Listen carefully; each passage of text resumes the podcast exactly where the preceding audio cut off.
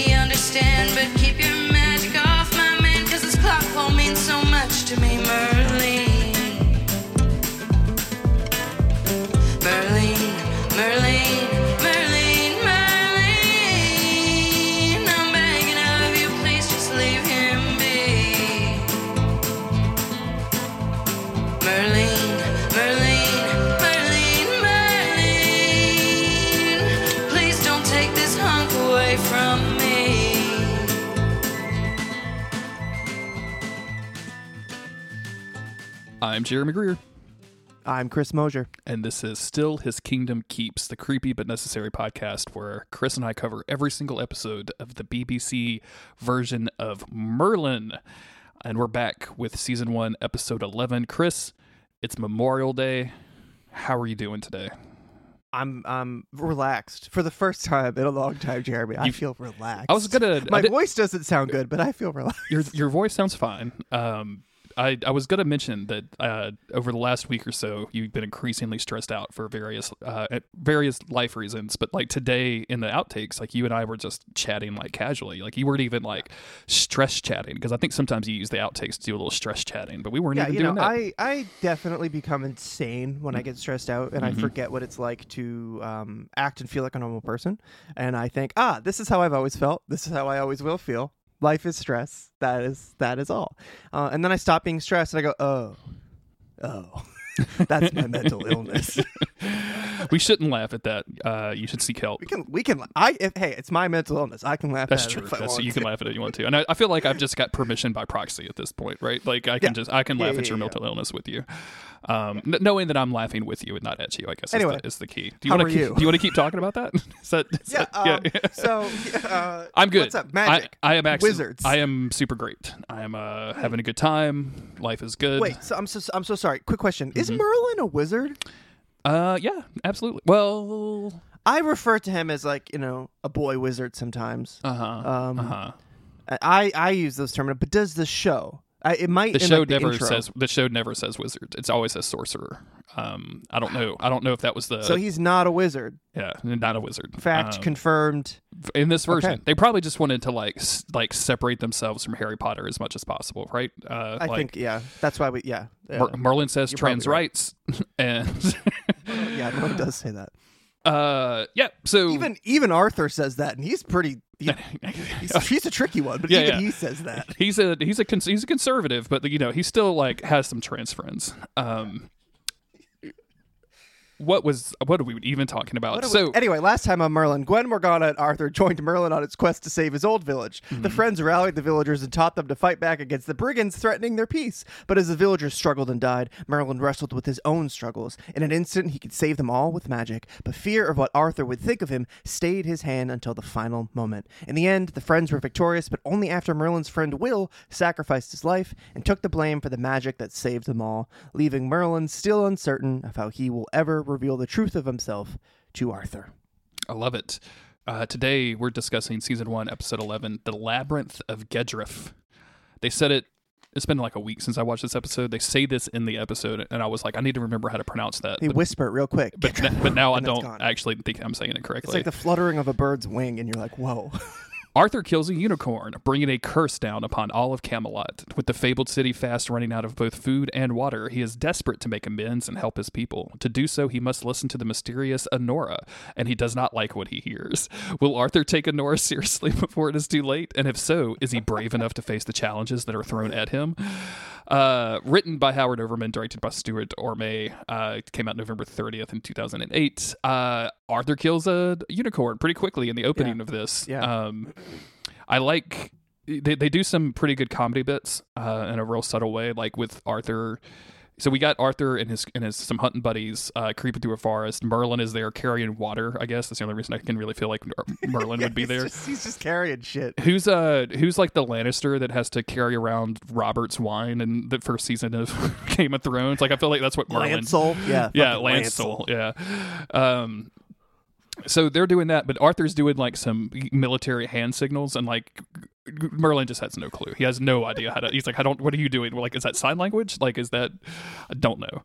Um. My but favorite thing about the hand signals is that I know Arthur's not really doing anything like special, but he did. He d- at least took the time to explain to his men, like, "Hey, when I do this, this is in this situation. This is what this means." I know he did. I know he did because he doesn't do enough to signify anything other than something that was pre-planned. But I appreciate that. I Yeah. appreciate that that they did that.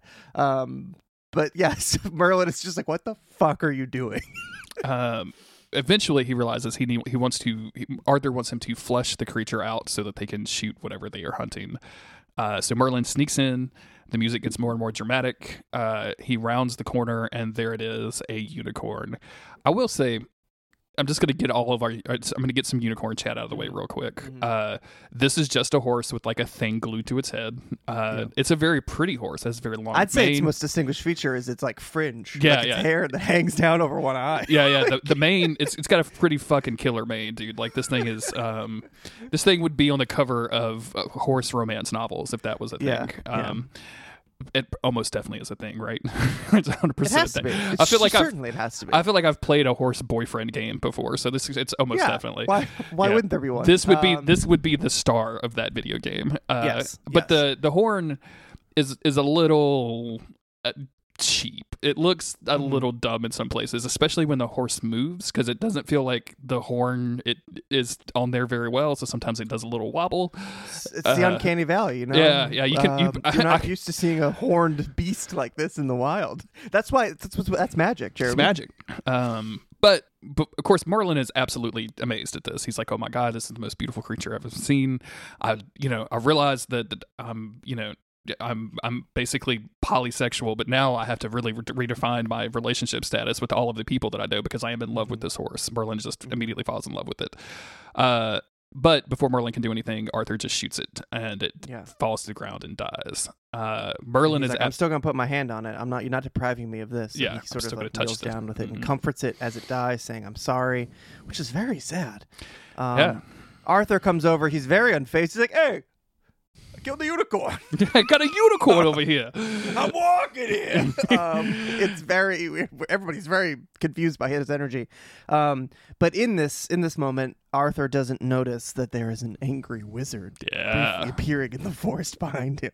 I, I want to say that Nora, the, the wizard, he never really gives off like scary vibes. Like he's very silly. I think he not in like a comical haha I'm laughing at you way, but like every time that when they're trying to catch up to him, he's just like walking down corridors and then not then disappearing. Like he he doesn't really do anything threatening. he he feels like he's a prankster wizard more than anything. Yeah, Uh, yeah, like yeah. and and obviously like they keep asking him for help throughout this episode. and He's like, "It's not my curse to break," and I just feel like he can't because he just doesn't know how to do anything. Like he just Yeah, happened nobody to nobody told him anything. He's just he's the messenger. Yeah, yeah. This is and this is like the only time we're gonna meet this dude. So I feel like this was his whole purpose in life. Like normally he just hangs out, right? Yeah.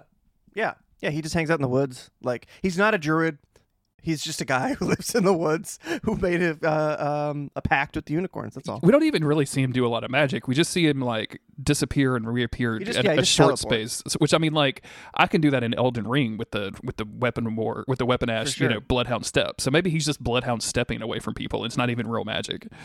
Um, how much FP does that use, Chris? Is what I have to too what I really much wanna find too out. much um anyway they return to to to camelot they are presenting the unicorn's horn to uther and uther's all you know proud of arthur because whenever arthur does something awful that's when uther really uh, congratulates him uh, meanwhile our boy gaius is much less impressed by this um, because he knows that bad fortune comes to anyone who kills a unicorn, which I think is a given. If you see a unicorn, you shouldn't kill. it. If you see a horse, you shouldn't kill it. Frankly, I don't know what. Like, it's a real weird. start there. I, I, you would think that like uh, I mean capturing it is, would be bad like but you would think like riding a unicorn like uh, that I be think that if Arthur came back riding a unicorn, I'd be like, "Whoa!" you, you would know that he is the king from legend, right? He, Yeah, I mean, like- this would be the dopest king Camelot has ever seen. Like, you Yes. you're going to battle with a unicorn. Like, what the fuck, dude? Like, you were. It's gonna be all That's over. that's a whole. You got a whole different situation going on there. That's what's up.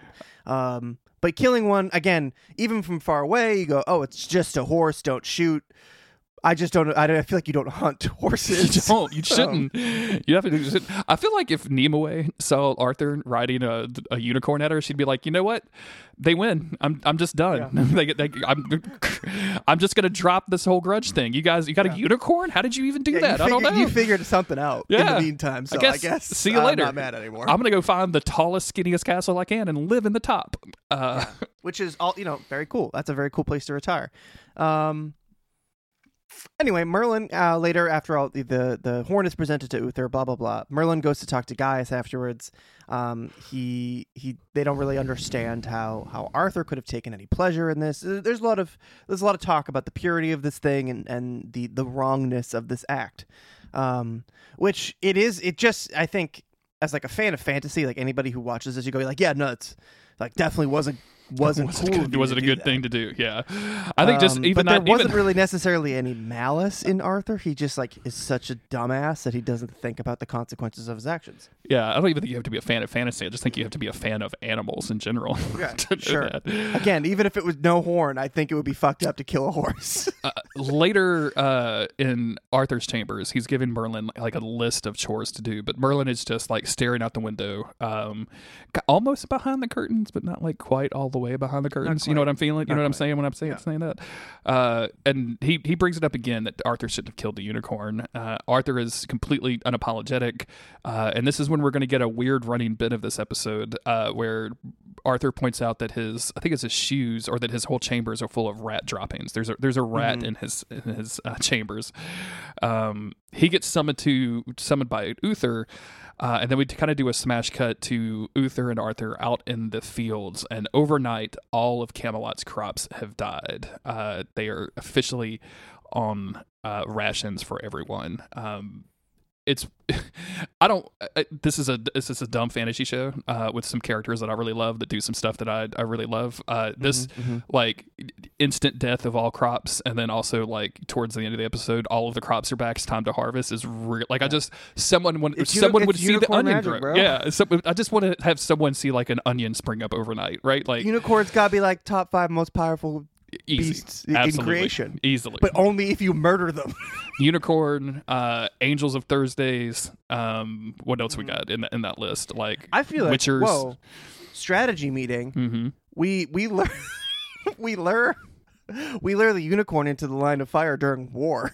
Let the enemy kill her. Oh, Wow, that's the thing, though, dog. If Arthur is riding the riding the unicorn into battle, nobody would shoot at him or try to strike him because Uh. Yeah. they're terrified Uh-oh. of the unicorn Invincible curse. Arthur up there. Yeah. Yeah. If you kill the unicorn, you ain't got no food. Dude, what if you could somehow? It was probably kill the unicorn if you tried, but put Arthur inside the unicorn, and then you could just have, protect him forever, and you'd have to kill the. Uh, this is not a really good plan, but me and Gaius Yeah. are going to work up something in the lab. Y'all, y'all keep doing Yeah, but yeah. then you have to give the unicorn Anyway, a crown. Then the yeah, unicorn is- would think is, he's the king. know- I don't know. Uh, the galaxy brain strategy is um is forcing your enemies to kill unicorn. cursing themselves. Um. Anyway, How smart is the curse? Does the curse know that you're using the unicorn in this way? true. The, the curse. The curse seems like it would know. It does seem like it would know. as as Gaius po- points out in the next scene, like the curse knows the difference between, say, uh, like you know, food crops and normal trees, right? So like, because it didn't kill all of the trees.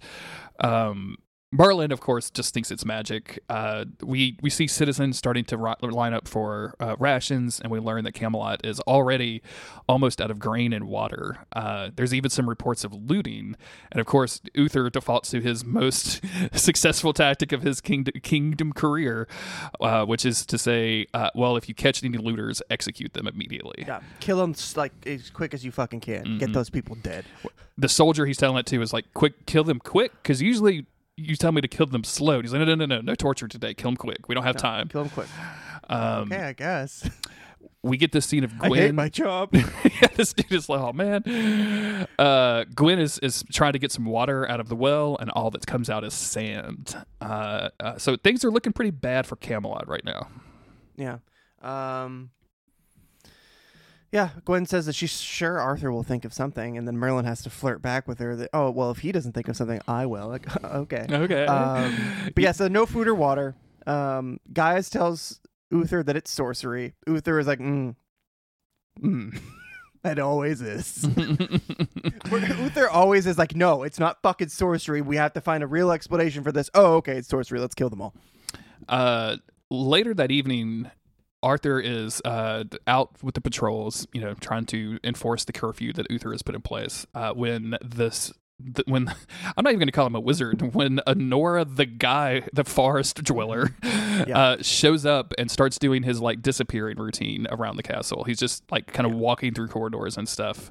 Um, eventually, they are able to catch up with him uh, after he finishes pranking them a long time. He tells them that he is the keeper of the unicorns, um, and I don't believe him. I don't. Why do the unicorns need a keeper? What are you doing? Are you Yeah. providing them What with you doing? anything? Like, what are you? You just you are just they're their messenger. Like you Yeah. tell people that they've been cursed. Like that seems to be your. What, Yeah, yeah. like, you're not leading, laying out feed for them. Yeah, Right. This, Like- is, this is one of those like assistant regional manager or assistant to the regional manager situations. I think, right? Yeah.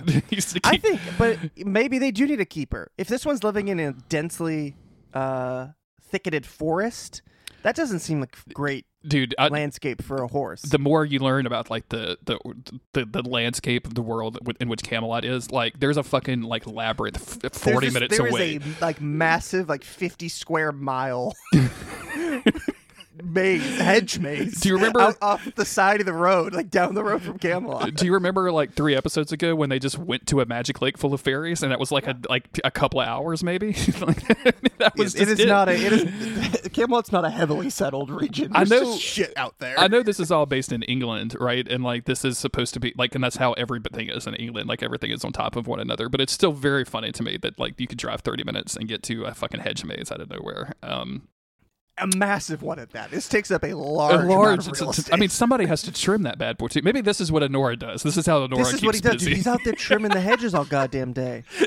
He's Do not the wait, keeper do to the, unicorn. unicorns live in the labyrinth. I mean, maybe they just. I mean, look, if I'm a magical unicorn, I'm gonna build a fucking labyrinth, dude. What else do I have to time to do? Like, I, Well, but I no, I'm not. A, I, of course you would. I'm not questioning that. That's the first step. Build a labyrinth. I'm a magical creature. Step one, build labyrinth. Build But labyrinth. Step two is it's always live yeah. in labyrinth. Step two is hide in the labyrinth and challenge people to come find me. I but I just feel like I put a, maybe I put a riddle at the center of the labyrinth or a minotaur. Oh no no no no right no, no, there. no, you no. We put the riddle on the front on the entrance of the labyrinth, and like then, then you read the riddle, and they're like, "Well, we're gonna solve this. If we solve the riddle, we solve the labyrinth." But th- guess what, Chris? I'm a tricky unicorn. No, it doesn't. The riddle is totally separate. The riddle's a totally different thing. You're gonna get That's to a separate side quest. If you had checked your quest log, you'd know that it was a different side quest with a different map marker. You're gonna solve the you're riddle. an idiot. Now you're in the middle of this fucking maze, but you don't have the quest item to activate the center labyrinth piece. You can't even fight the boss. Now you're gonna leave, solve the riddle, then come back. Oh, damn. God, I hate video games sometimes with the backtracking. Fuck. Uh, Anhora Um, anyway, Anhora keeper tells- of the unicorns. tells says, them, "What's up?" Yeah, that hey, uh, that Arthur is the one responsible for the crops dying. Uh, that he unleashed a curse when he killed a, a unicorn. Uh, and Arthur, of course, responds to this the way that like they decide to write Arthur to do sometimes, which is by threatening Mm-hmm. him. Uh, but before anything can happen, Anhora just uh, bloodhound steps out of the way. Um, And says that he's going to be tested, and if he fails even one of the tests, Camelot will be damned for all eternity. Um, Bummer. We get this uh, weird comedy scene with Merlin and Gaius where they're eating their little meager amount of porridge, and uh, There's so many fucking comedy bits with the food. it's so weird. I love I it. It's like, very I feel charming. Like the the writers were like, it's a it's just too dire to deal with. Like, Yeah, no yeah, yeah. food or water for days on end for an entire kingdom. We can't joke about it, or we can't we can't get into it because it's too much. So we just have to do silly little things with Merlin. yeah, yeah. So we have to have Gaius boil some tea with Merlin's bathwater and give it to him. like what? Um, I mean, it's boiled out. It's boiled out the uh, bacteria, right? sure, yeah. I I wrote gamer stuff in my notes beside this because that's Can the kind boil of out dude I soap? I don't know. I, I don't. I mean, probably. I guess if you boil, If anyone can do it, it's Gaius. it's Gaius. Um, yeah, he's got all those fucking you know beakers and and and potions in there. He, he can make it happen. Um, back over to Arthur, who's in his chambers. He finds a hole in his boot, uh, presumably from this rat that's going there. Uh, he's extremely angry about it, uh, and Merlin is just kind of joking about this rat situation. The best part of this scene to me is normally when we see anybody in Camelot, specifically Arthur and Uther, like sitting at a table or in their chambers, they have this like silver platter and it's just like towered in foodstuffs. Mm-hmm. Um, for now the silver platter is there and it's on the table, but there's just what looks like one single grape in the middle of the platter. It's the last grape. It's just it's just one grape, and like they were like, oh, we have to get it, give it to Arthur because he's the prince, I guess. Yeah, uh, yeah. It's very funny. Um, so instead of trying to focus on passing these tests that Arthur is going to be given, he just wants to catch Anhora. He thinks that catching him, arresting him, killing him, very much like his father. He thinks that's the solution. Um, and Merlin is trying to convince Arthur that Anhora is probably telling the truth. He's like, "Bro, I touched that unicorn. Okay, it was special. It was a special, Um, special thing. And I saw Nora when the unicorn died. I saw him in the woods. Um, and I believe that he's telling the truth. Um, for some reason, Arthur thinks that he's now figured out Nora's next move. Yeah, so it's time to like set a watch that night. so they the plan here is to set up a watch in the like food stores of Camelot, uh, because thinking that like oh he killed all of the crops in the field, now he's going to come for our, our our our own our food that we have in the storehouse or whatever in the larder. There you go, that's a word. Oh wow! Um, so Merlin immediately falls asleep. Uh, Arthur eventually wakes him up. Uh, they see somebody. Uh, they do a little bit of a stalking routine, and it turns out that it's just a dude named Evan who is stealing food for his children. Uh, and there's a tense moment because this is technically a looter, and Arthur knows that he has to execute all uh, looters. Uh, eventually, he changes his mind and he's like, "You know what? You can go take the food with you." Um, Um, and Evans, he does this whole thing about like, wouldn't it, you know, it, is it harder for you to watch your children go hungry than it is for them to watch their father die because he was stealing food or whatever? But yeah, eventually, eventually Arthur does the right thing and lets him take his food. And Evan cryptically says, "This will bring his own reward." Right then, I would have been like, "That's that's the guy. that's, riddle that's riddle speak. That's something. That's the dude. that's the dude." Um, the next morning, uh, Gwen is watching like some guards chasing down another looter, uh, and then she notices on the well that there's a little bit of a water drop. Uh, and sure enough, now that uh, Arthur has passed the first test and let a criminal go free, Yeah, yeah. Uh, Uh, that- cut to Arthur and Merlin chugging, Chugging the next, water. Next scene, they're pissing. just pissing all over the place. Yeah, and then there's this this crazy moment, which is very cool. Um, you know, they're like the, you know the king of the King in the North scene in Game of Thrones, where like all the men like chant together. Um, we have like a scene like that in the, in the courtyard. Arthur's raising up a jug of water, kind of dumping it down into his gullet, and everyone's chanting, "First comes water, then comes piss. First comes water, then comes piss." Yes. and it's just a, this moment of like real triumph Uh-huh, for, for the uh-huh. people. Of The- I mean, the music swells, and then like the crowd kind of gets into a swells, rhythm, and it's just It's piss, piss, piss, piss, piss, piss. It's it's glorious. then Arthur Arthur kind of cocks his head as he realizes what they're all saying. wait, wait a minute. This doesn't sound very. like, wait, what? Are they taking the piss? says Who Arthur. started this? this is a weird thing. Um, do, do, do, do, do. they uh, Arthur finally realizes like, hey, we should go. Uh, we should sneak out and um. No, wait, wait, wait. No, Merlin tells Arthur like, "Hey, you passed one test. We got water back. We should go seek out Endora." Um, Arthur leaves, and then we see a rat crawl out of his boot, and then we see Merlin just fucking murderize this mat this rat. Uh, again, just very. This whole rat thing is very hilarious to me, especially where It's it- just a whole. There's uh, a whole rat bit. Yeah, there's a whole Um, rat Yeah, the thing. rat. The rat appears. Merlin uses magic to kill, kill the, the rat. Yeah, how you gonna st- how you gonna do that to a rat, man? Um, He casts a fucking fireball on this thing. Meanwhile, uh, Arthur and Morgana are outside, kind of watching uh, all of um, the, The people suffering. lining, lining up for rations and water. Oh, uh, because it's like refugees from like neighboring villages have, all, Mhm. have all now come here looking for food. because this is Camelot, but Camelot, you they know, got nothing. it encompasses almost ten miles of land. It's, yes, it's so funny because so what Morgana, Morgana is doing here with the help of Gwen is um, they are basically smuggling food out of the palace, Mhm. food that was meant for for you know the royalty or whatever, uh, and they're giving it to these people who who are in need. So it's very nice. But Morgana's out there in this like ridiculous like white fur. like, It's amazing. outfit. Like it's the most like expensive thing she owns. Yeah, yeah. she says, she's like, no, this is my these are my riding clothes. Like Morgana, you're wearing a your mink fur coat. You can't just be out here in the streets with that. These people are starving. it's given a lot of uh, like Paris Hilton Hilton stop being poor Yeah, vibes, it's like right? huge Marie Antoinette vibes. Yeah, yeah, just like stop being poor. Like here's here's some Yeah. cake, I guess, whatever. Like literally, like literally, why are you hungry? We're giving you food. uh, she's having she's having an off day.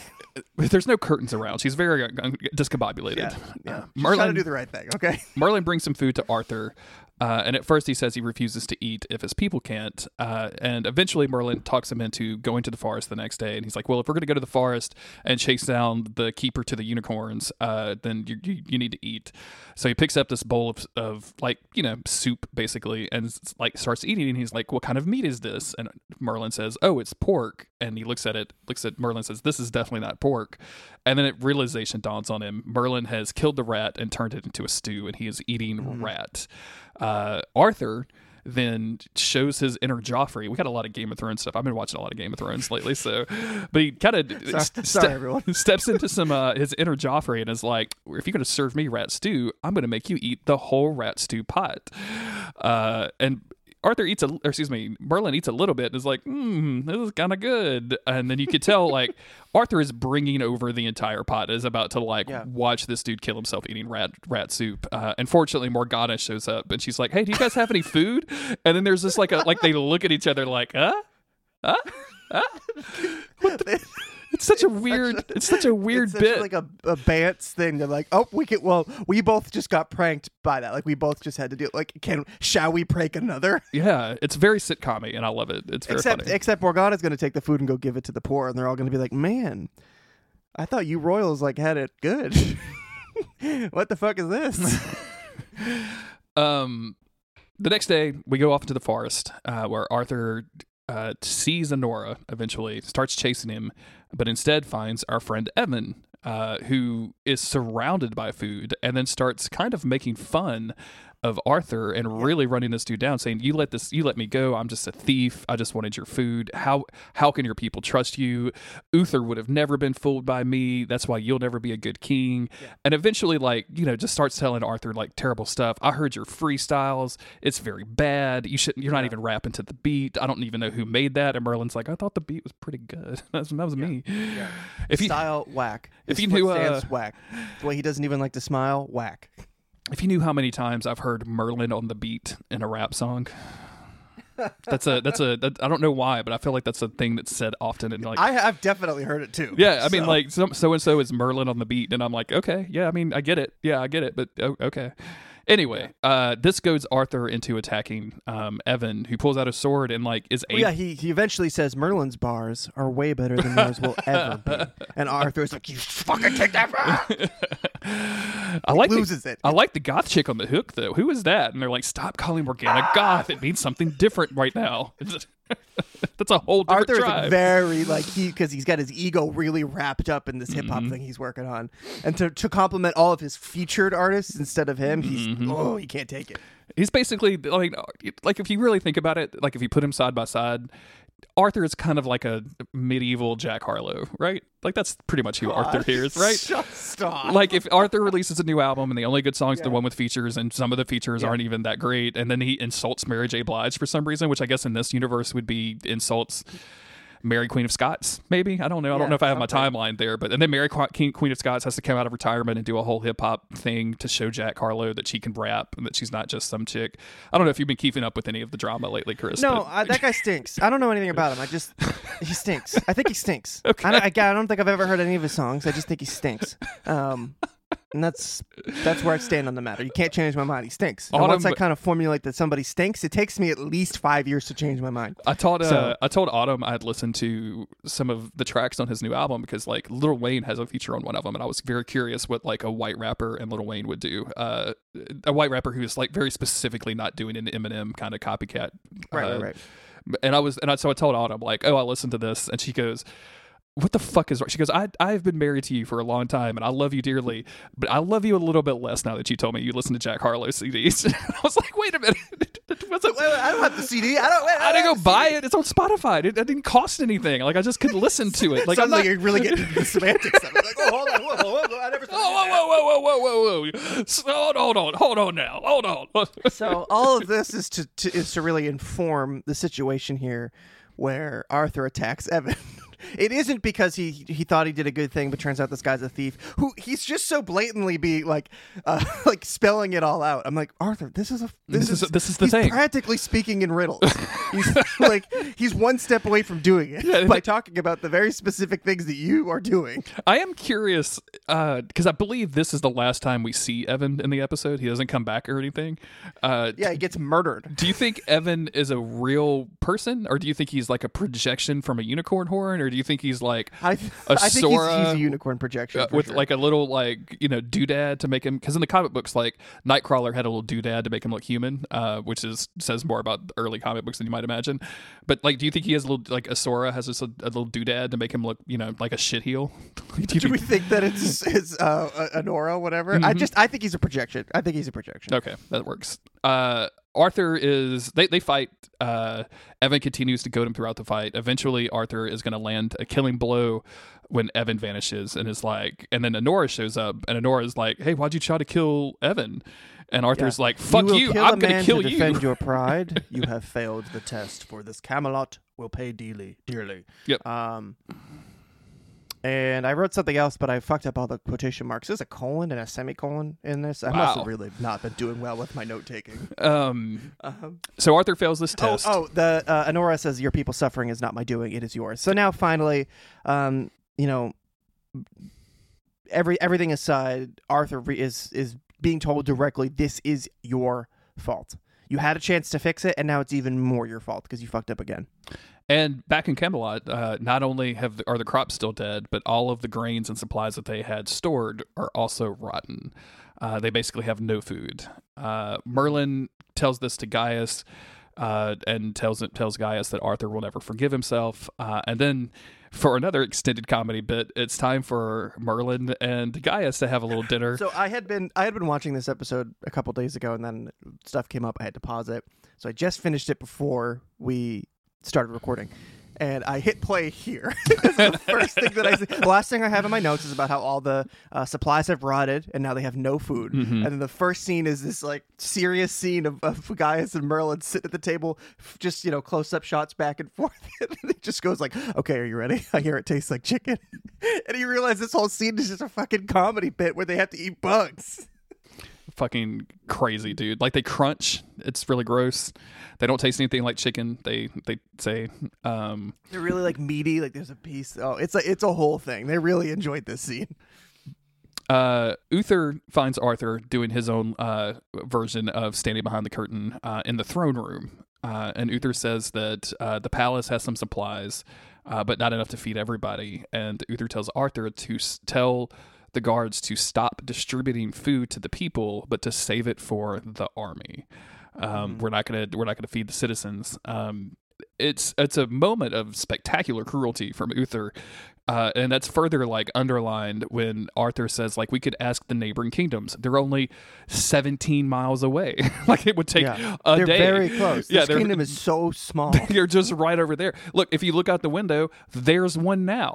it's a clear day. We can see all the way to Magic Land or whatever the fuck I could it's walk called. there. I could send Merlin there now. Yeah, yeah, we can make Mer- we could watch Merlin walk all the way I'd over actually there. love to make him This would be a really good day. You could listen to me freestyling a little bit. Uther's like, uh, uh nope, nope, nope, nope, nope, not again. I will not be caught in a cipher with Arthur ever I ever will again. not stand for this again. Um, but no, Uther is like, I'm not going to ask them. They would realize how weak that we are if we have to ask for food. Have you no pride? And then boom, dude, we get this low shot on Arthur's face. It's like a low shot, like right, you know, from from chin up, Mm-hmm. super close. And he says, I cannot think of my pride when our people go hungry. They are all I can think of. And they cut back to Uther with that same shot. I was like, what is this angle? What is going on? I love it though. This is this. It was just like suddenly it was like shit was intense. I was like, okay, Arthur, I believe you. I believe you now. That camera angle said a lot. Uther demands that he give this order, and Arthur absolutely refuses. Um, and Yeah, says, you know, have to give that order yourself. Whoa, Dad. and then Whoa, I'll- leaves. I'll, be in my room. and then leaves the throne room and Uther yells at him, "It's your fault that you because you didn't catch that sorcerer to stop this. So all of this is your fault." So not only does he have Asura, you know, the guy in the woods or Nora. I think I keep saying his name wrong. Whatever, it doesn't matter. Uh, I'm sure the You're saying the Game of Thrones one. Am I really? it's hilarious. uh, I'm sure the unicorns get his name wrong all the time. It's no big deal. It's Uh, not important. It's not. You, there, yeah. Um, He's just a guy. not only not only is a fucking unicorn wizard telling him it's his fault, but his dad is telling him it's his fault. uh, Arthur and Merlin go up to the rooftops and kind of watch the people, um, you know, still standing in line waiting for food. And he tells Merlin, like, hey, they're about to stop giving the food to the citizens. And Arthur's like, this is all my fault. Uh, and Merlin takes it in his own hands to go into the forest and demand to see Anhora again, uh, who eventually shows up and says, like, oh, yeah, I can lift the curse. Um, and says, you know, hey, you have to give him another chance. Like he's learned his lesson, try him again. And he says, "You have faith in Arthur." And Merlin says, "I trust him with my life." Uh, and for whatever reason, this works. Uh, Anhora says, "You must go to the labyrinth of Gedref and face a final test. And if he fails, Camelot will be cursed forever." Um, super dope. Like he could have just told me to go to the labyrinth. I would I would go to a mm-hmm. labyrinth at any time. Mm-hmm. If you Chris, like I've kind of got some plans for this afternoon. If you were like, hey dude, you want to go? I got a labyrinth. You want to you want to go do, do some labyrinth shit? I'd be like, Autumn, I'm sorry. Uh, we have to go do labyrinth shit. Chris asked me, so I have to And go. she's like, "What are you getting on a plane?" You're like, "No, it's actually like right down the road, It's which just- is the craziest It's part." just, just right down there. I don't know if you know It's that really me and Chris close. live 20 minutes away from each other. that's because that's what we live in the kingdom of Camelot. Yeah, so you know, we live, we literally live in different kingdoms, different time zones, but it's only about twenty minutes. It's only 20 minutes. Uh, back in Camelot, Merlin suits armor up, and Arthur uh, will not let him come with him to the labyrinth. Uh, and we, after ex- kind of an extended riding scene, we have uh, one of the shots that I think is one of the coolest in season one of this like just enormous labyrinth maze, hedge maze spread it out just takes between. up so much space. It's huge and it's glorious. Uh, if you're watching along with the podcast or you haven't seen Merlin, uh, this is what I, I wanted to hammer this point on home pretty specifically. When I first started watching Merlin, I was obviously like it was very fun and it's a good cast and like they do some serious stuff, but it's not like crazy emotional or anything. Um, but as as the show continues and its four seasons, the budget goes up dramatically, and these kind of shots, like these huge like landscape stuff that we're used to seeing in like Game of Thrones or or Lord of the Rings or or whatever, uh, will get better and better and better as the series goes. Like this is great, and like I was looking at some stuff in season five, and it was just like wow, holy shit, or season four, it was like holy shit, this is great. So Yeah. Um, I'm very excited to see that stuff. Um, Arthur arrives at this um, this village. It was just down the road. He could literally see it from his window. So he's just he keeps looking back, hoping that Uther's not looking out to spot him. He's like, I know Morgana's watching, but hopefully she won't tell Uther. Um, he heads into the hedge maze, um, being like, I don't. This was definitely. I think this was here before. Is it spooky and magic now? Who's to say? Um, Merlin follows him in shortly after. God, the, the Um, music they chose is like the perfect music that you would want to be listening to d- during, while you're trying to solve a, a riddle Yeah, and if get I into a walked hedge into a, into a labyrinth and it was dead silent, I would be a little disappointed, to be honest. You want some Um, spooky sounds, like definitely. yeah. Yeah. You want like Um, Jack Harlow's first album, right? Like that's pretty what you're. Merlin, Merlin, and Arthur go in separate directions. There's Mm-hmm. no nothing to in, imply that Merlin is using magic here, but there's part of me that thinks like he can kind of like sense what he, where he's supposed to go. But he's Yeah. also he's I think he's being led astray. I'm surprised we didn't get a scene where he's like goes to the dragon and be like, "Hey, I have to like solve a labyrinth. Yeah, Can you do you have the solution to it?" And the He dragon's went, like, he went, and the dragon was like, "I don't fuck with unicorns. Don't even, What? don't even talk to me yeah, yeah. I, I, I am not crossing a unicorn. Do you, they, are you aware of their curse? And Merlin's like, yeah, that's why I'm here. That's why I got to go solve the labyrinth." It's like, hey, I'm not crossing a unicorn. I'm sorry. I'm, they do- I'm just not doing it. I'm just those not doing fuckers are mean and they're dangerous and they've got bars for days. unmatched bars. Um, yeah, so they're wandering in there, and eventually, Merlin finds Anhora. Anhora's holding a sword, and and Merlin's like, "Oh, sick! You're just leading, lay, laying a trap for Arthur. That was cool of you. I don't know why he has a sword, but he does. Um, but because he doesn't use it, Doesn't He's like, use no, it. it wasn't a trap for Arthur. It's a trap for you, Merlin. And then suddenly the vines reach out and they grab Merlin and pull him. got him. Uh, Arthur eventually finds the exit of the labyrinth, which leads to a stony beach. Uh, on this beach, he finds Merlin sitting at a table with two chalices, uh, and there's like literal like table and chairs there. What's Uh, this movie? The one where like the knight plays against death or something on a beach. It's an old black and white movie. It's gonna drive me nuts. Keep talking. Bill and Ted's Bogus Adventure. Yeah, that's what it is. That's what it is. I mean, that, that, Um, that, that this does happen in Bill and Ted's. I'm, I'm pretty sure they're quoting the movie that you're thinking of, but yeah. Um, Anhora says, like, hey, Merlin is part of the test. You need to sit down. Uh, and it's your old classic poison in the drink bit. Uh, Mm-hmm. One of the goblets contains deadly poison, one contains a harmless liquid.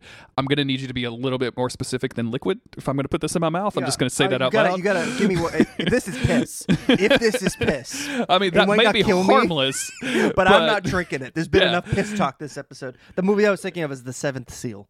Okay.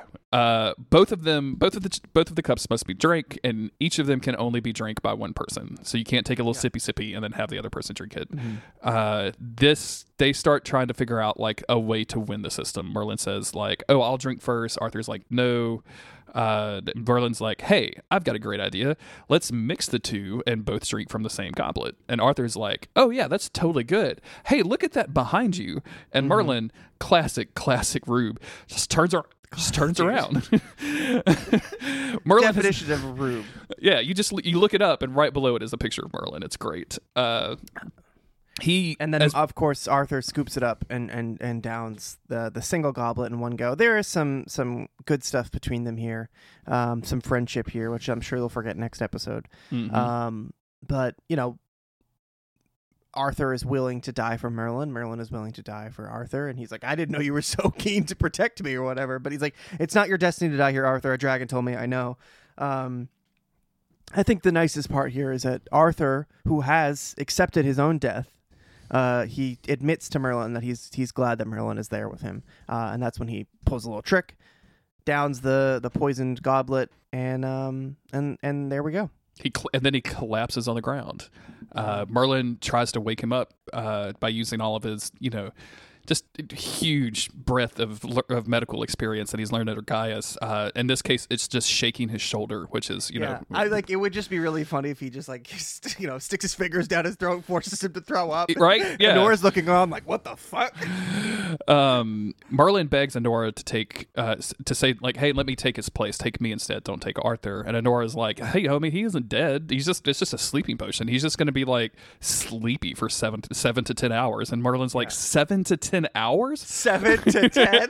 we couldn't. You couldn't just like give up yeah, like half What? that. Like, what do you mean seven to ten hours? I have to sit back. here. It's going to be after dark. You know, Arthur doesn't like to ride a horse after dark. He has Yeah. bad eyes. just shrugs. She's like, "Oh." And we're like, I don't know, man. I don't know. I don't know what to tell you. Seven to ten. That's what the unicorns told me. That's what I did. I don't even know where this beach is. Do we have to go back through the labyrinth? He's asleep. He's asleep. What am I gonna do here? Uh, how did you get here, Adore? Like, let, let me let me take the easy way out. Anhora just keeps shrugging. I don't know. Uh, eventually, you know, seven to ten hours later, Arthur wakes up. They return to Camelot, where uh, all of the crops have come back in, uh, and everybody is harvesting. You see citizens like just carrying huge amounts of like pumpkins around or whatever. It's very they hilarious. can't to believe me. all the you know. It, it was pumpkin season, believe it or not. Um, uh, Uther shows up and is like, "Hey, you did good work," and Arthur is kind of like, uh, yeah, he's, he's kind of like surprisingly unwilling to take any praise for this. Um, Mm-hmm. Instead, he goes and finds the unicorn horn uh, and takes it out in the forest with Merlin. Uh, and buries it, and also apologizes to it, saying he should not have killed him. Um, So earlier we got a little bit of, um, you know, uh, Anhora says killing a unicorn that was pure of heart means you'll be cursed until you prove, or the person who kills it proves that they are pure of heart. And because he was willing to die for Merlin, that proved that he was will, uh, pure of heart in, in, you know, in his willingness to do that. Uh, and then here, as they're burying the horn, we get the rest of the voiceover from Anhora, where he says, "And when one who kills a unicorn proves himself pure of heart, the unicorn will live again." So just as they bury this horn, the two of them look up and they see that beautiful fringe off in the distance. There's the it. unicorn. uh, and that's that. We're never going to talk, like that's got to be like this. Like, dude, unicorns unmatched magical power. dude. Like, you literally curse whoever killed you to Uh-huh. like they're gonna die. There's nothing they can do unless they prove themselves to be a good person, and then you just get fucking resurrected for your trouble. Like that's all all around. Unicorns have the most powerful magic, hands Easy. down. Number one. Number one. Top of the food chain. Like I feel yeah. like I feel like even the dragon would be like, no, I'm not gonna like because the That's what they do. dragon. The dragon doesn't fuck with the unicorn. yeah, the dragon got caught by Uther, which is a huge demotion in points. That's gonna. That's dude. humiliating. Absolutely Humiliating. humiliating. I mean, like the magical like creature kingdom, right? Magical creature Facebook has got to be just just. Oh Dude, my and, he- god! dude, and the dragon can't even post on there to defend himself. No, no, he's not even there. Oh, dude, some fucking um, I can't even come up with a magic creature. I was gonna make some joke about like a harpies dissing him in like a rap song or something, and he can't even hear it. chimeras are, are ripping him a, a, a new one. The chimera that got killed by Arthur. Those those magical spiders in that cave. Even they're talking shit about the dragon. Uh, very good. This is a great episode. Um, it's it's real goofy at times, uh, but it has a magical labyrinth and has unicorns. And I like, think I think it, they I'm here knew. for it. You know, we're doing an, a unicorn episode. Like it has to be a little playful because Mm-hmm. it's hard to take a unicorn seriously. hundred percent. Yeah. Um, yeah. That, that I think that's gonna do it. I like this one a whole lot. Uh, next Yeah, week, great episode. uh, it's going to be uh, Uther dying, maybe, props, possibly. Um, Fingers crossed. we love it. We love to see Uther dying. You know, I and again, Merlin continues to do to just be a really fun show, and fun is definitely um, important to have. You know, it's not always the best anything else, but but Merlin always makes me like laugh or smile or something. I always have a good time watching it, which is which is important. absolutely, yeah. Um, and like another weird thing, we're almost done with season one. That's crazy. We have That is three crazy. What is it, episodes left in the season. Yeah, there's three left, so I guess that's 14. 12, 13, 14. Um, so I don't know that we've talked about this kind of publicly, but uh, back in the days when we did Monster of the Week, uh, between seasons, we would do like a feedback episode. I'm going to kind of go ahead and open that up uh, and say that if you want to talk about your Merlin experiences or anything about the podcast, to go ahead and send those in. Um, just go to the website, stillhiskingdomkeeps.cool, hit the contact button. Uh, you can also DM us on Twitter at His Kingdom Keeps. Uh, and i if we have enough of that stuff to put together a feedback episode, we will we will pr- maybe do one. Um, but I'm kind of thinking that with as slight as compared to Supernatural, uh, as slight as the fandom is, uh, we may not have enough to put that together. And if not, I will save all your responses and we'll do one long like series feedback episode. Um, and we're not gonna like get guests on or anything like that. We're just gonna just, just gonna be me and Chris. Um, so yeah, I just wanted to mention that. Uh, if you want to support the show, go to patreon.com slash monster of the week. Uh, patrons get episodes of this podcast early, so you can get them on Mondays, uh, or in the case of a holiday, Tuesday, um, instead of Thursdays. And you can also join our Discord and talk to other listeners of the podcast. Thank you so much to all of those people that are doing that now. Also, thank you to the uh, people that are leaving reviews and ratings on various services, and all of the like 200 something people that have to suffer through me getting kind of tipsy and posting Merlin beams on the Twitter account because which, which is what I was doing this weekend while watching Game of Thrones. Uh, so uh, yeah, thank you everybody. We'll be back next week. Bye. Bye.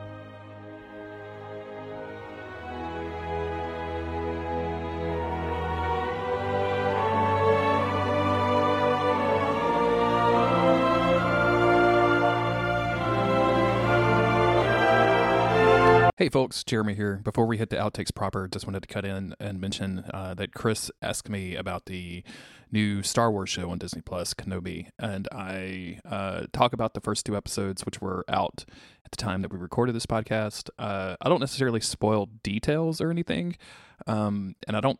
Uh, just one significant thing um, that's kind of the premise of the show.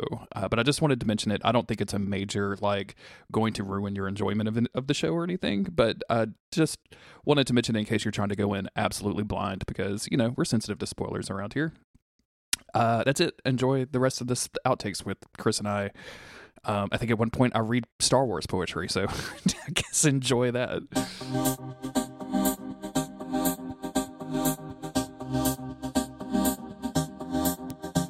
Hello. You just scared the hell out of me. What do you mean? I am so terrified right now. Hello. Was it because I stuck my tongue out when I said it? Hello. Yeah, that was it. That was it. Was definitely the tongue action. I, didn't, I, just felt that through the microphone. That- I just Uh, realized just- when I did my uh, my mic check a second ago, I was like, oh, I haven't woken up yet.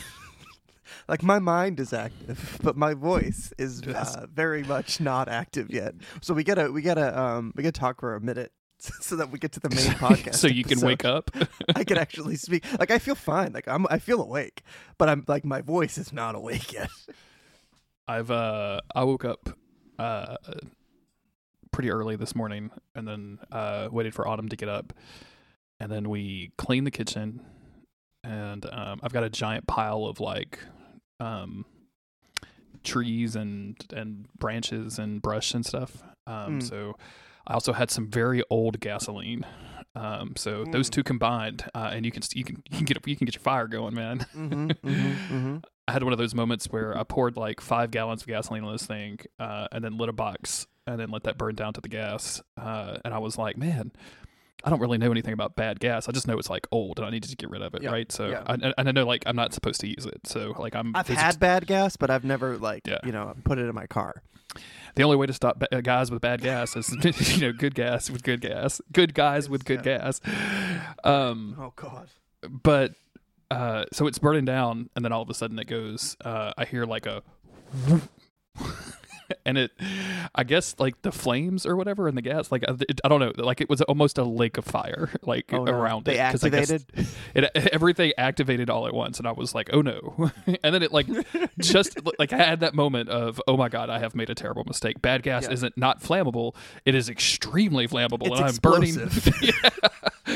and i'm burning the whole place down uh You but just no looked at that fire and you said, "This is a metaphor for self-destruction." this is a metaphor for self-destruction and then i got Wait, my I sy- and then i if got my I don't even think out it was my, my, writing and my class. I think it was somebody else's writing class where somebody wrote a story that they had to read to the class, and the the story was like, yeah, it's about a man who, like, first he sets his car on fire, and then his house, and then he, or whatever, but then at the end he he sets the house on fire, and and he stays inside of it to burn, um, which none of that is funny. That's not a funny. Story. no it's not, it's not a bit But after the kid read the story, he looks up at the class and says, It's a metaphor for self destruction. and for some reason, that'll never, ever leave my brain. That's incredibly funny because it's like, No, yeah, no, I know. we all know. it's literally what you wrote. I don't even know if it's a metaphor. That's literal self destruction. That's really really good Uh, it wasn't even bad. It was just so funny that this kid thought he needed to point that out. I haven't thought about that in like ten years. That, Maybe, that brought uh, a real maybe- chuckle to me. maybe they didn't get it Maybe you know they didn't Maybe get it. Maybe, maybe they, they didn't get it. maybe they didn't understand my art and i needed to explain it to Yeah. them Yeah, yeah. There's that Um, reminds me of that story about um, Fiona Apple, um, who was hanging out with Quentin Tarantino and it was like another director guy, um, but I can't remember. Maybe it, it maybe Fincher. I don't I don't remember who it was. Uh, but Tarantino. But they were apparently like all cooked up, um, and she just described it as the worst night of her entire life. it was just the mis- miserable experience she had ever had being around a coked up Quentin Tarantino. I can't imagine. Oh man, that dude's so like That guy energetic. talks too normally. much, just like regularly. very very out the box so yeah Uh, i i cleaned autumn made blueberry muffins we planted Damn. two trees and then I almost set the world on fire as a metaphor for how sad I am about life. And So, it's it's so it's 9:30 a.m. where you are right now. it is, yeah. I got an hour on you, and all I've done is play Fire Emblem on my phone, and then um, watch Merlin. if you uh if you want to go hard, like I I came back inside after planting the trees, took a shower, ate a blueberry muffin, and then played video games. And that's what I was doing Oh, when you texted stuff, me. huh? Uh, when you texted me, hey, let's let's do some stuff. And so now we're doing stuff. Now I'm here. We're doing stuff, we're doing stuff. Yeah, Jess is still asleep, so I thought, you know what? Get it done. Let me do this. Let's get it done. We um. I, I had a moment of panic because uh, Autumn and I had our weekend planned, and uh, she was when you and I agreed to do this on Monday. Our original plan was that I was going to be going over to um, film her, which I usually do like between ten and twelve, so I'd have the whole afternoon free basically. Uh, but then our plans changed, and we decided she went to the barn yesterday, Mm-hmm. and today was today is our like we're gonna have a brunch thing. We're making uh, croque monsieur and some and some and some baked goods. We're gonna watch a movie and that kind of thing. So like we're in pajamas on the couch when you texted it. I was like, "Hey, would you Sorry. rather?" She's like, "Go do it now," and I'm like, "Okay, cool. We'll, we'll knock it out. We'll knock it out. I have one last request, and then we'll talk about Merlin. No, no, we, I don't. We, dude, we have. I'm we're not on a time schedule here. Let's. let's I mean, I'm, but I'll get hungry, so um, Oh, it's okay. okay. Uh, use me as your excuse. Um, a I request haven't is, watched. is I haven't watched Kenobi yet. I haven't watched Kenobi Okay. yet, but I want you to describe what you've seen without spoiling it. Just give me, give me your thoughts. Um, general thoughts. Uh, it's really good. It's a Cool. much stronger opening than Boba Fett was. Uh, Boba Fett felt like real cheesy. Um, and I felt like the characters were paper thin and were talking in all kind of awkward ways. Does Uh, Does Boba Fett ever get good? Yes, uh, there's Okay. two episodes where it turns into Mandalorian, and th- those two episodes are really good. All right, because I'm gonna resub to Disney Plus, and Yeah. when I do, I will watch uh, Boba Fett just because you know I have it. But okay. There's one. There's one episode of Boba specifically uh, that uh, is, is like required Star Wars lore. Um, and I could I could look that up and just tell you which episode that is. Um, but the rest of it, I think it's is pretty much garbage. Even like the big scene at the end, I thought was pretty dumb. So um, okay. There's a couple of like Clone Wars stuff like scattered through there that like you know. Uh, if you liked Clone Wars, you might like Mhm. this or whatever. Um, but yeah, there's maybe one or two episodes of Boba Fett that I feel like are worth watching. Uh, Kenobi has a much Okay. much stronger opening. Uh, people are really upset about canon stuff, which like guys, y- y- y'all just everybody just needs to calm down about Star Wars canon. Like nobody cares. I promise. At this point, at this point, you can't care anymore. You you can't. roll Yeah, it. yeah. Um, the big. The, the the big surprise and um so this is coming out like a week afterwards uh and I sh- and it shouldn't be a surprise but I'm gonna I'm gonna tell you this uh, which I guess is considered a spoiler but you're gonna learn it like ten minutes into the episode right um I because in the pre, in the trailers we've seen that he's like on Tatooine, he's Mhm. watching over Luke. So like I expected some young Luke action in this, right? Yeah. Um, what I did not expect, and what seems to be the premise of the entire show, is it for it to be a uh, like a buddy cop situation with Obi Wan and young Leia. No way, really. and uh, I I will That's- say that that like that hook right there is great. Like it's just so That's fantastic. so funny. That's Yeah, so funny. it's so good. Is she, It's- what is she like? Ten? Yeah, yeah, they're both ten because it's ten years That's- after uh, the third episode. Um, oh, that's pretty funny. Well, that would. I mean, that makes sense because we never knew her to to like know Obi Wan, who was her only hope. You know what I mean? Like, yeah, that's, that's what like people are upset about. Is like, yeah, people that they're, they're people are upset about that because like I guess people are saying that that meant that she didn't know Obi Wan Kenobi um, back like in the future, but now of well, course she just does didn't have his like cell phone number. Yeah, yeah. Like, and I'm like, I don't care. like, I just literally don't care. Like, I have no. You guys trying to fit all of this stuff into movies that are I'm like so 40 willing years to just old. accept things if it, if it is if it's good, if it's cool, just fun, you know? yeah, Yeah. and it is, and I, that's the thing. Um, the special effects are really good. Uh, there's some like really kind of wonky stunt work, which I don't really care about. Like, there's a there's some um, parkour scenes that I'm like, is it was it necessary to do the backflip? That reminded me of, but but also like who cares? Uh, But Yeah. yeah, I watched. I was so, wait, surprised. is it Obi Wan doing backflips or is it just like? Because it's really hard to imagine like Alec Guinness, like that version of Obi Wan. Who Yeah. this this one obviously it's still Ewan McGregor, but he's very close to to a New Hope at this point, right? Like five, ten years off. He's got to Um, be. It's got to be ten years, right? Because isn't Yeah. Luke nine, 19 at the in the beginning I of the don't know. movies? I've never I've never been able to put an age on Luke. Yeah, yeah. um, the funny All I thing know is that he, he- he's probably he's young. He's young in the first one. Young could mean fifteen. Young could mean twenty five. He's young in the first one, and he comes back in Return of the Jedi, and he's in his forties. That's all he's I know. so old and he's ancient. Uh, I, I have seen some people say that how funny it is that um, you know at the end of episode three, uh, Obi Wan is like, "I'll take the boy and I'll hide him um, from you know from the Empire or whatever," Mm-hmm. and the senator uh, is like, "I'll take the girl. We've always wanted to adopt a girl," and then they they split. And Obi Wan's method of hiding um, Luke is to take him back to the planet where his father is from, name him Luke Skywalker, Yeah. and then and put him with uh, Anakin's like half brother Owen or whatever. It's it's like it's it doesn't make any fucking sense whatsoever. No, not at all. And like you can't. That's just. I mean, it, it would have made it would have made even less sense if Luke wasn't named Luke Sky. Like we, we had to have Luke Skywalker in the first Star Wars movie it, that came it was out. like, right. It, it of course it was it was just oh he's an orphaned boy who kind of lives with like distant relatives because that's his situation. His father fought in this war and died and blah blah blah. And, you know he's got no family. Um, but yeah, as soon as they had to go back and explain it, yeah, it doesn't make like any first of all, it's like how did their mom die? Like we know all this about their hit their father. Of course, it's Darth Vader. But what happened to their mom? Oh, she just lost her will to live. Okay, all right. yeah, yeah, she just stopped. Yeah, she, just gave stopped. up. Yeah, I mean, I know that her. I know that her. The man she loved, that she risked it all for, like, like slaughtered all of his friends and some children, and like he did all the worst things that you could possibly do, and then he choked her for a minute. But you gotta live for your children, Padme. What's your problem? I think she died in childbirth, right?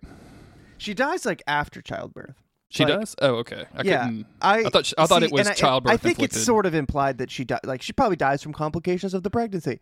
Yeah. Um, but it was for it was like a movie for like thirteen year olds. Yeah, yeah. So didn't she just like looks at. Obi Wan and she's like, I can't, and then dies. And let's face it, George Lucas probably knows less about the about the about a, the female Mm. body than um, say Sam Winchester does. So like he probably was just like, I don't know. After you have kids, you die. That's why I never had kids. That's, yeah, right. That's why I've never. Yeah, I refuse. I love my wife too much. I love my wife. I don't want her to die and provide me with a only child. adopt. People keep trying to tell him. He's like, no. Like, well, I guess he's adopting all these kids. That's that's good. That's great. He's, you know, he's a he's a freaking billionaire. But um, he just he's, George, your reasoning is a little off.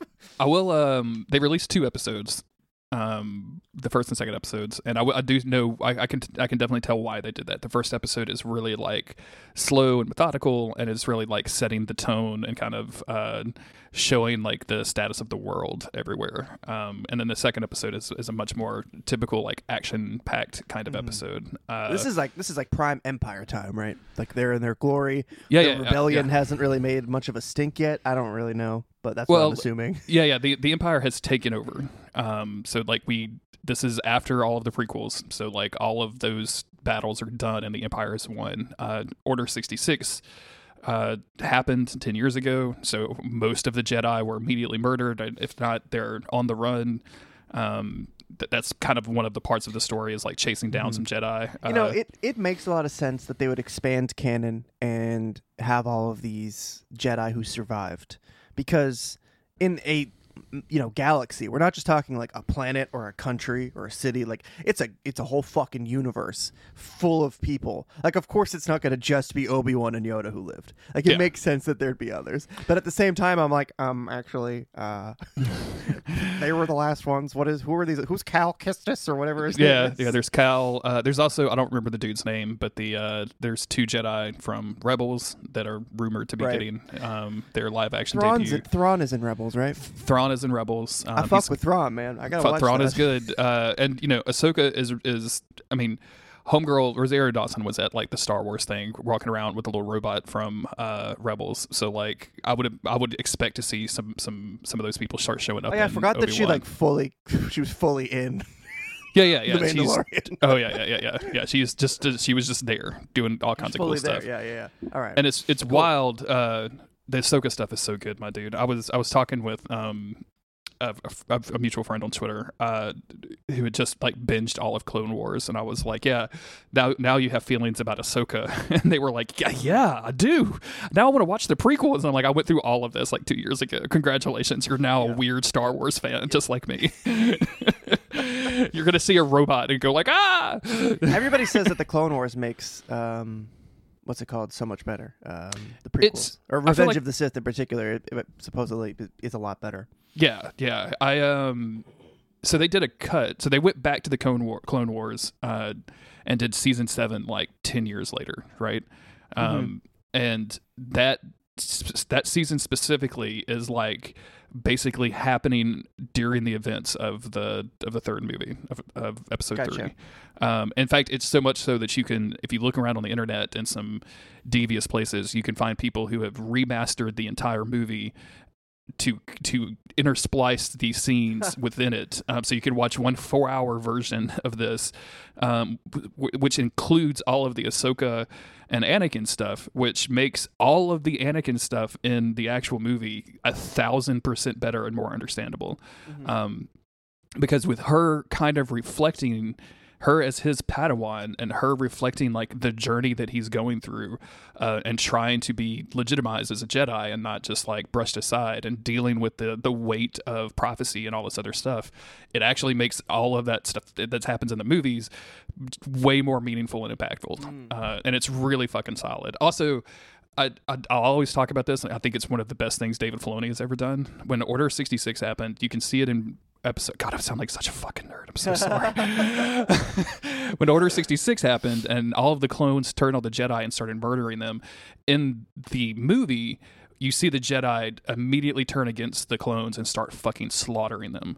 Um, but in Clone Wars, Ahsoka, you've had like seven seasons worth of them fighting together, right? Like they were literally fighting the the Empire. Yeah, they're comrades. They're like They're comrades. arms, you yeah, know? yeah. They they they know each other. They're not just like faceless people. Uh, and she goes out of her way to try. She knows that she can just fucking slaughter them like they're they're clones. Uh, the only advantage they have over the Jedi is numbers. But she goes out of her way to try to save them. In the movie, like even fucking that little weird gremlin Yoda just just slaughters them, no question. Um, and when they when she eventually does, when the clones that are around her eventually die, like she goes through the process of like fucking burying them, and what has to be one of like the most emotional scenes I've ever seen in a goddamn cartoon in my entire life. and again, I know how much of a nerd I sound right now, but No, I don't okay. know, man. I It's get, I get excited You know, about some of this stuff. I'm glad that the that the, the the animated series can help redeem Revenge of the Sith for for other people. You know, I, I've said this all to you before, but you know, I was eight when Phantom Menace came out, so it was just like, this is sick. Like, let's Yeah. get. We're gonna go to the store. We're gonna buy our lightsabers, and we're just gonna mess around. Like, it was just the sickest shit ever. They doing front flips and shit. It was the stuff we always dreamed about. And then when, when I would watch it on VHS, um, I would just always fast forward through the parts where like the Trade Federation was talking. I'm like, not interested, not interested. But and then I think I was in maybe sixth grade when Attack of the Clones came out, and I never, I never liked it. Even when I was like 12, I was like, this ain't for me. I think This I'm done it. with Star Wars. This is not but, it. I was in eighth grade when Revenge of the Sith came out, and that redeemed it. Like everybody was suddenly like, we're all back in on Star. Because again, it was just, it was good enough for a 13, 14 year old that it was just like, this is fucking sick. This fucking rules. I had a history teacher who I know I've told you this before. I had a history teacher who got like a pirated copy, brought it into his Yep. class, mm-hmm.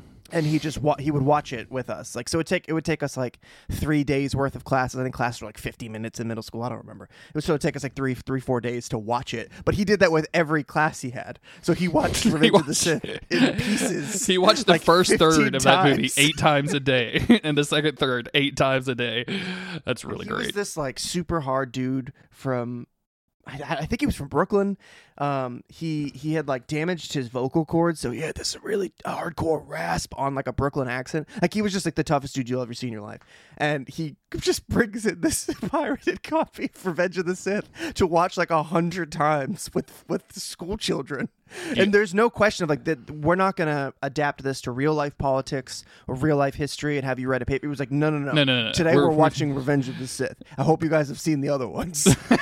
yeah, if you miss a day of class, you come in and you're at the second part of a movie. Like, what the fuck? like there were so many kids in our class who had never seen Star Wars, didn't know what we were doing. It was incredible. God. That's very that's very awesome. I, uh, I, I th- those pirated copies. I feel like that's the first time people were starting to like really figure out that they could film movies. Um, like bootleg movies were common, but I feel like like stuff in the theater getting to the internet that was right around Yeah. the like first time that this started happening. Because man, I remember so many of that, so many movies floating around like that. Like, oh man, I have this camera up of Star Wars. You could watch Star Wars at your house. It's still in the theater. Like that's that was an amazing thing. Uh, oh boy, oh Star boy. Wars. Watch watch watch Obi Wan because I'd I'd like to get your opinion on it, and don't feel like you have to watch any of Boba Fett, um, because you don't like don't feel like you have to do that because that'll just be a That's bad good. time. I do love Obi Wan, so um, Mhm. you know he's he's probably like top two favorite characters for me. Yeah, so, yeah, yeah. This is doing this is doing the work. Like I feel like you know Ewan is is um is really good on this. Um, so I think you would enjoy it. All right. Uh, should we talk about Merlin? We should. I drained my coffee, but it's gonna take like four or five minutes to refill this sucker, so I'm not. I'm not gonna. I'm not gonna go. But That's you mean, how, why, why does it take that long to refill a coffee? It doesn't. It takes like. Well, okay, I'm gonna go refill. Let's time Okay. me. Let's see. BRB.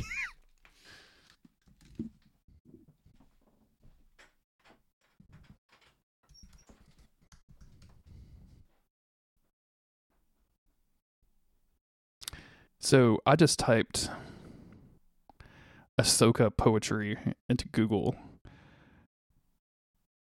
And of course there there is Ahsoka poetry. The Jedi are only all right. They left you, you alone to your plight. Now you're running faster. What became of your master? You turned in your green blades for white.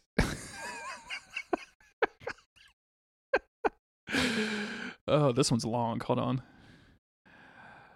Here I stand, alone in life. I can't go back, but I can't go on. Ahead of me, I see strife, but my old life is gone. I don't look back. I can't go home. I can't go back. I have no home. I heard your voice. It spoke to me, but I made the choice. It was not done easily.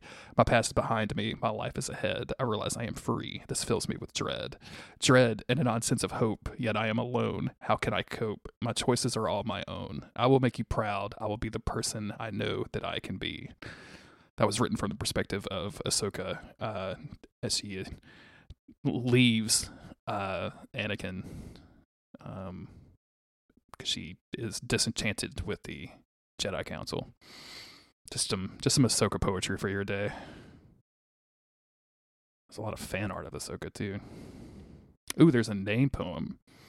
A is for ambitious, big achievements await you. H is hospitable with a caring heart. This isn't a poem, this is just sentences. S is for self made, exploring your own path. O is for open towards healthy criticism. K is for kissable. no. A is for awesome, you do what you enjoy.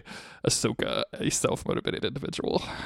Wow, this is, this is Chris wasn't kidding. This is a really long coffee get. So this is minute like three, I think, of him getting coffee. Like, what kind of coffee does he have that it requires this much?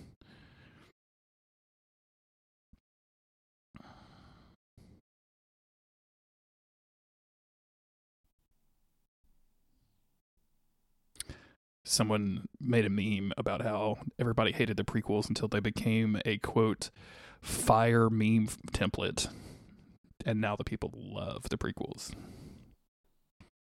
It's very funny. Surely it has to be back soon. This is this is a ridiculous, ridiculously long time to get coffee.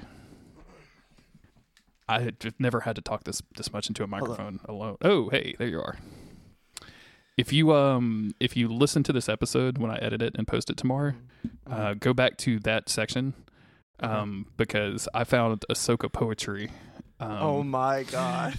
and read a little bit for Wait, like. POV, you're Ahsoka. This is your poetry, or a poetry about Ahsoka. uh huh. Yes. Oh, okay. All right, all right. uh huh. Okay. All right. Um. All right. Fresh cup of Joe. I got a new. I got another uh, bottle of water. Why do I sound like this? What happened? This, I slept with my face like in front of the air conditioner all night. Now I sound like Mm. this. That's what this is. um.